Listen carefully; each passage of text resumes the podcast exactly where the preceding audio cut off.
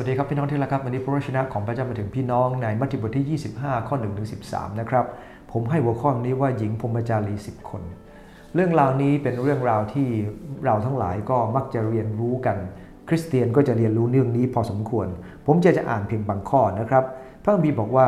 แผ่นดินสวรรค์จะเปรียบเหมือนหญิงพรมจารี 10 คนถือตะเกียงของตนออกไปรับเจ้าบ่าว เป็นคนโง่ห้าคนหญิงมีปัญญาห้าคน ฝ่ายคนโง่เอาตะเกียงของตนไปแต่หาเอาน้ำมันไปด้วยไม่ คนที่มีปัญญานั้นได้เอาน้ำมันใส่กากับตะเกียงของตนไปด้วย เจ้าบ่าวยังช้าอยู่พากันง่วงเหงาและหลับไป ครั้นเวลาเที่ยงคืนมีเสียงร้องมาว่าเจ้าบ่าวมาแล้ว จงออกไปรับท่านเถิดหญิงพรมจารีเหล่านั้นก็ลุกขึ้นตกแต่งตะเกียงของตน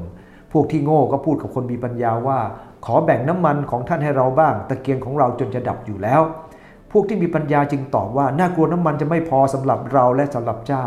จงไปหาคนขายซื้อสำหรับตัวเองเถิด เมื่อกำลังไปซื้อเจ้าบ่าวก็มาถึง ผู้ที่พร้อมอยู่แล้วก็ได้ไปกับท่านในงานเลี้ยง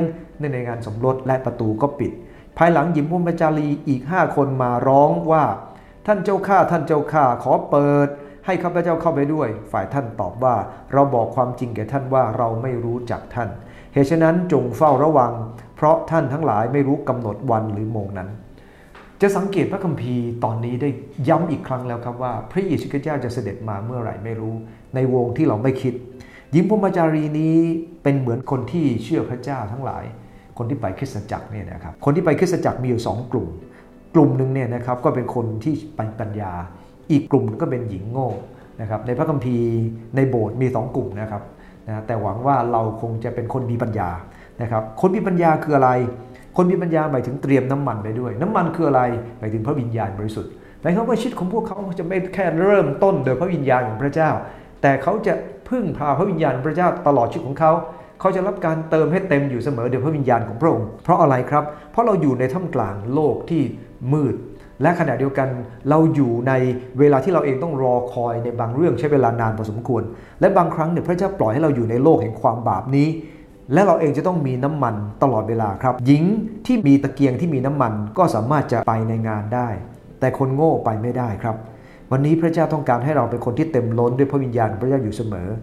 ไม่ใช่เริ่มต้นโดยพระวิญญาณแต่จบลงด้วยเนื้อหนังของตัวเองนะครับ ในพระคัมภีร์เอเฟซัสในบทที่5ข้อ18 จึงสอนเราว่ายังไงครับ